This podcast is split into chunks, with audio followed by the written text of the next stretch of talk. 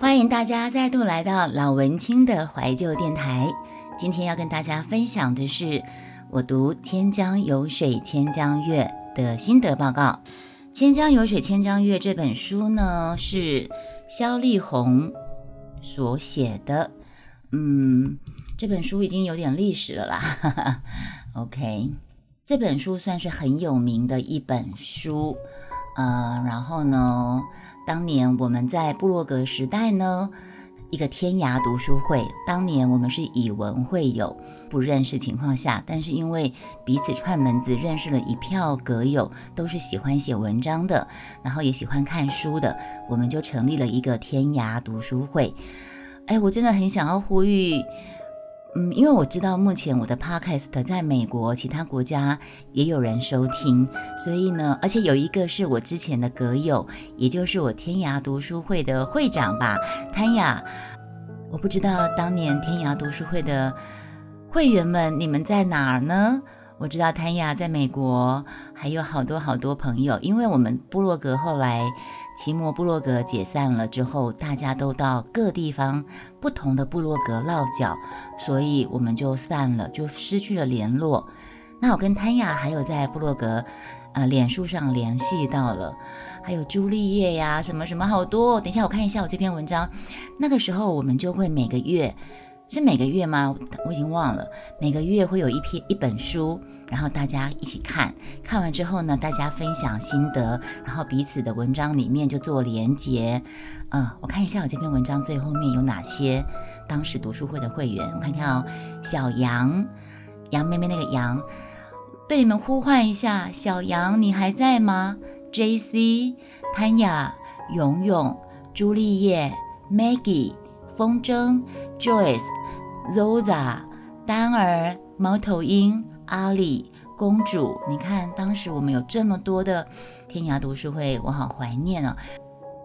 《千江有水千江月》这本是联经出版社肖丽红，这里面书都会这样嘛，会有一些别人的介绍或什么，对不对？像司马中原就给这本书一个评论，很成熟的古典诗。明朗、清雅、高洁。那一个鹏哥也是说，他表现了中华民族的宽恕厚重，而且也反映了人生许多无奈的冲突。齐邦媛也说了，书中处处是民间传说之美。我不是读这本书里面内容，我是读我当年读书会里面我写的心得。这篇文章的名字，散文名字叫做。生命中的曾经与失落，我读《千江有水千江月》。记得高一暑假收到小学朋友小魏的来信，在那个电脑、手机都没有普及，呃，尤其频繁以笔谈心的年代，写信的年代，书信往返是生命中熟悉，如今却难以回复的曾经之一。我朋友小魏在信的最后面写了一段话。你认为自己像《红楼梦》里面的黛玉，或者是《京华烟云》里的姚木兰？我自己则是希望自己像《千江有水千江月》里面的贞观。当时我一看到，我内心很害、很羞愧。谁是姚木兰？谁又是贞观啊？我二话不说，立刻找了这两本书《京华烟云》还有《千江有水千江月》，就看了起来。这个是我第一次看《千江有水千江月》这本书的第一次看的原因。那《青涩年华》，我第一次看的时候，《青涩年华》很容易被书中的情爱所感动。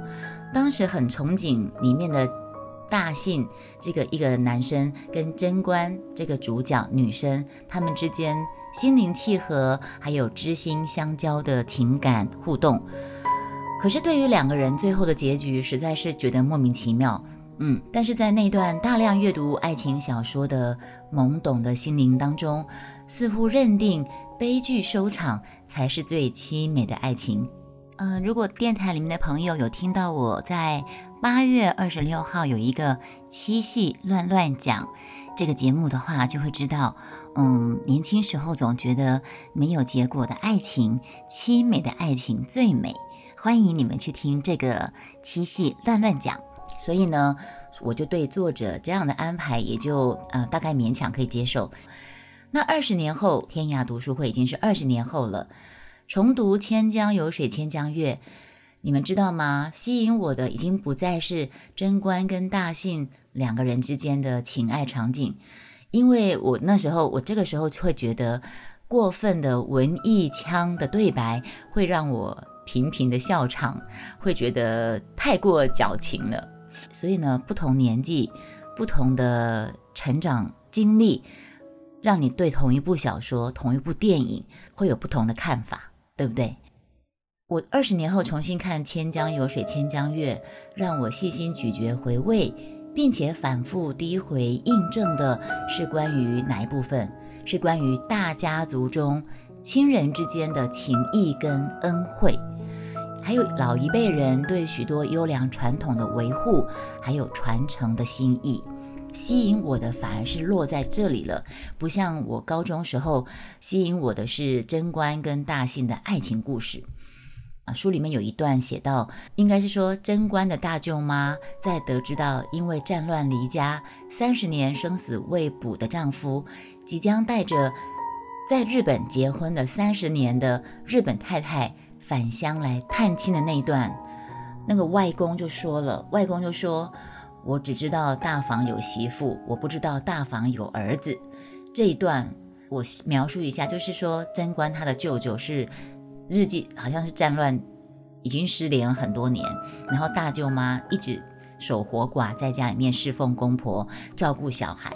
可是后来三十年后的某一天，他的大舅写信回来说，他要回来看看，他还活着，他要回来看看。亲人，而且要带着他结婚三十年的日本太太一起回来，那怎么办呢？外公就对那个舅妈说：“这闺女来哈，我只知道有大房有媳妇，我根本不认为大房有儿子。”然后外婆也对那个媳妇舅妈说：“你是怎么想法跟心思都跟我讲，我替你做主。”还有关于大舅妈即将要出家还愿的时候，外婆就说：“如今我是宁可不要他这个儿子，也不能够没有你这个媳妇。你跟我是艰苦有份的。其实《千江有水千江月》这本小说应该很多用台语的词汇来描述，所以就是说婆婆跟媳妇这样讲说：‘你给我赶快媳妇呢？’然后句句道出公婆对这位。”代父尽孝三十年的媳妇的疼惜跟维护之情，我想为人媳、为人媳妇，如果可以听到这样的话，所有辛苦付出跟委屈也算是有代价了，对不对？然后大舅妈的通情达理，她回答，呃，她的公婆说：“我很高兴两位老人家找到儿子，那银山兄弟也可以见到亲生父亲。”那我跟国风，国风就是她的老公，已经离开三十多年，生死未卜的老公。我跟国风三五年，可是那个日本太太跟他却有三十年。如果是因为这样子要抛弃那个三十年的老婆，为了我这个老婆，那国风岂不是不仁不义，对不对？所以后来他的舅妈决定要出家。就是不想待在这个家里面，成全这个已经离开三十多年、跟外日本老婆结婚三十多年的老公这段情谊，这样的一个故事铺陈，更诉尽了传统妇女委曲求全、很懂大体的情操。对我真的觉得这段让我看了很感动。还有一幕啊，就是故事里面有提到，嗯，外公带的贞观他们去在他们庭院走一走，结果呢，就看到隔壁邻居有一个阿启伯在偷摘他们的菜瓜。贞观本来想要出声，结果被阿公赶快把他往往后一拉，躲起来，躲着让那个阿启伯把菜瓜给偷摘完之后离开之后，那个贞观就很奇怪，问阿公说。他在偷我们菜瓜，为什么是我们要躲起来呢？阿公就说了，贪当然不好，可是贫穷的本身并没有错。阿公不认为阿启伯不对，他除了哀金，他也是体谅阿启伯，因为家中有十口人，有菜就没有饭，晒盐的人靠天吃饭。千江有水千江月，它的背景应该是在。我印象中没有错的话，是嘉义布袋那一带，所以那边很多人是靠出海捕鱼或者是在晒盐的。所以晒盐的人靠天吃饭，如果下雨，心也跟着浸在苦水里。阿公就这样跟贞观这个女主角这样说，所以如此的体谅包容是人性至上、宽厚仁慈的光辉，我就很喜欢这些地方的描写。因为我自幼妈妈就不在了，我自幼母亲就去世了，所以我从小是由外婆带大。那我外婆呢，生了八个儿女。所以从小我就生活在许多舅舅、阿姨、舅妈当中。我有一大拖拉古的表兄妹，一起生活着，也吵闹着。所以，我对于书中书里面描述了许多在外婆家的点点滴滴，以及亲人之间的互动，有深刻的回顾的感觉。我深有同感，因为贞观在这本书里面，他也是一个生活在外婆家中的呃孩子，对。因为书里面要表达的是对传统优良美德的颂扬，所以这里面是描述许多萧宅大院，姓萧的大宅，那里面的人情的描绘都比较偏向正面。其实说实在的，在啊，应该这样讲，这篇小说里面描述大家庭里面亲人之间的感情的互动，都偏向正面那一面。但是就我自己感觉来讲，我自己曾经其实经历过那样的生活环境。其实我觉得在大家庭生活，并不全像书里面讲的那么的尽善尽美。我印象中的大家庭，姑嫂妯娌婆媳之间，处处是烽火的隐性来源，随时都可以因为一点芝麻蒜皮小事而彼此心生不满。然后时日久远，那些误解纷争不但没有随岁月流逝云淡风轻，反而会烙印更深，形成永生永世，甚至是世代相传的怨恨。这个是我自己在大家庭成长过程当中，我的我的经验跟我的印象是这样的。我永远记得这个地方的我就是指我了，我说的都是我自己的心情，跟我过去自己的。呃，生命的历程哦，OK，我永远会记得大舅妈跟大舅舅他们在外婆面前用日语交谈，然后回房间后，我外婆跟我说，因为我是外婆带大的孩子，晚上回房间睡觉的时候，我外婆就跟我说：“骗我听不日本话吗？呃，骗我听不懂日本话吗？我只是懒得跟他们计较而已的这个情形。”其实我外婆听懂日本话，我外婆、我舅妈、大舅妈跟大舅舅在用日本话在批评，在在说我呃说我我外婆的什么什么什么不是的地方，我外婆只是不想戳破他们而已。所以，然后呢，我也记得邻居有一个当婆婆的女人，一个老太太，她很喜欢来找我大舅妈聊天。然后呢，她那个老婆婆卫生习惯非常的差，她三句两句就要咳吐一口痰。我不喜欢她，但是她常常来找我大舅妈聊天。我大舅妈当时是在做缝纫，她在我们的前院，就是前厅，就会有一个摆了几台缝纫机，然后会有客人来量身做衣服。然后那个老太太呢，就喜欢来找找她聊天。那那个喜欢咳痰。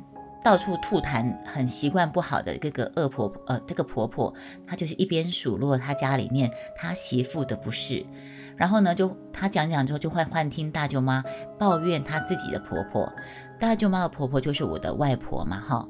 然后当时我幼小的心灵已经似懂非懂，我会有一个心里的 OS，什么 OS 呢？啊，你们一个婆婆啊，一个媳妇啊，两个人都不会在对方的抱怨跟批评当中看到自己的影子吗？你们听懂我意思吗？一个婆婆在骂她媳妇的不对，一个媳妇在说她婆婆哪哪边不好。那我那时候还是小孩子，但是我就会认为说，啊，你们是不是不会在别人的对话、别人的批评当中看到自己的影子吗？我就觉得很好笑，嗯。还有啊，屡屡听到我阿姨们背地里面一提到某个舅妈的事情，总总是那么的同仇敌忾。我的阿姨们就是这些，就就是某个舅妈的小姑嘛、大姑嘛，对不对？哈，就会这么同仇敌忾。特别是我小阿姨，我小阿姨就是我干妈，我小阿姨跟我情分非常的深。我小阿姨跟我外婆共同把我抚养长大，是这样的。那我小阿姨跟大舅。跟大舅妈的恩怨情仇似乎结得也最深远。我小阿姨就是我大舅妈的最小的小姑，对他们之间的恩怨情仇似乎也结得最深远。其中缘由我不全明白，只知道有许多事情是跟我亲生母亲有关的。好，那说到这边呢，我就想起来《千江有水千江月》里里面主角贞观跟银蟾。银蝉是另外一个角色，表她们的姐妹情谊，她们也是表姐妹。银蝉跟贞观是表姐妹的关系，她们两个很亲密，很亲密的两个姐妹，怎么样亲密法？同睡一张床，然后之后在外面工作念书，同样租一个房间，然后同个地方工作，呃，所有喜怒哀乐同享，所有委屈磨难一起承担。我想，我就回想到我小阿姨跟我的亲生母亲。他们可能也是像贞观跟银蟾一样的这样的情感吧。那所以呢，我就可以体会到，应该是大舅妈曾经加注在我亲生母亲上的种种不好的对待，或是不好的言语。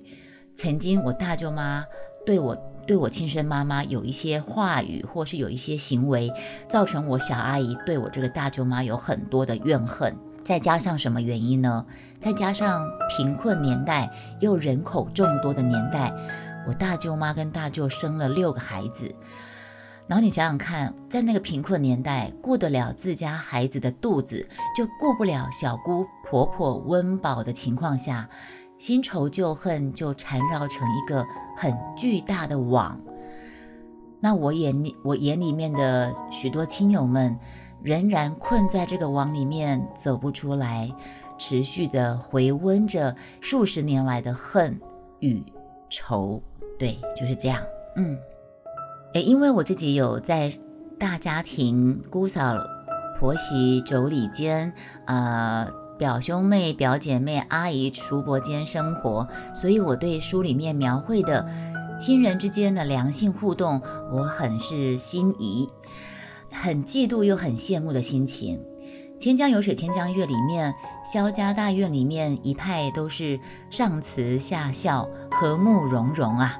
还有那个什么女眷们，女眷们也都是非常的敦良恭俭让啊，温良恭俭让。他们的敦良恭俭让，他们的和乐融融景象，是我生命中遗憾失落的那部分。或许是我内心很深切渴望这派。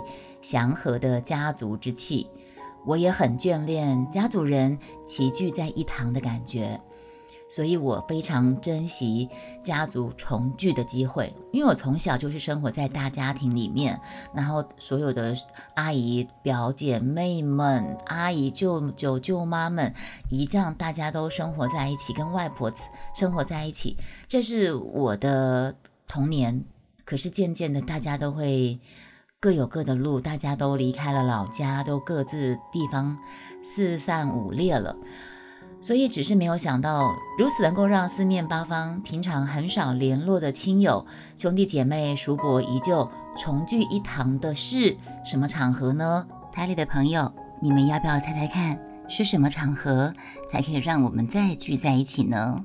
因为这个心得还有点长，我们会分集。来分享给大家。好，那我们今天先到这儿，下次再见喽，拜拜。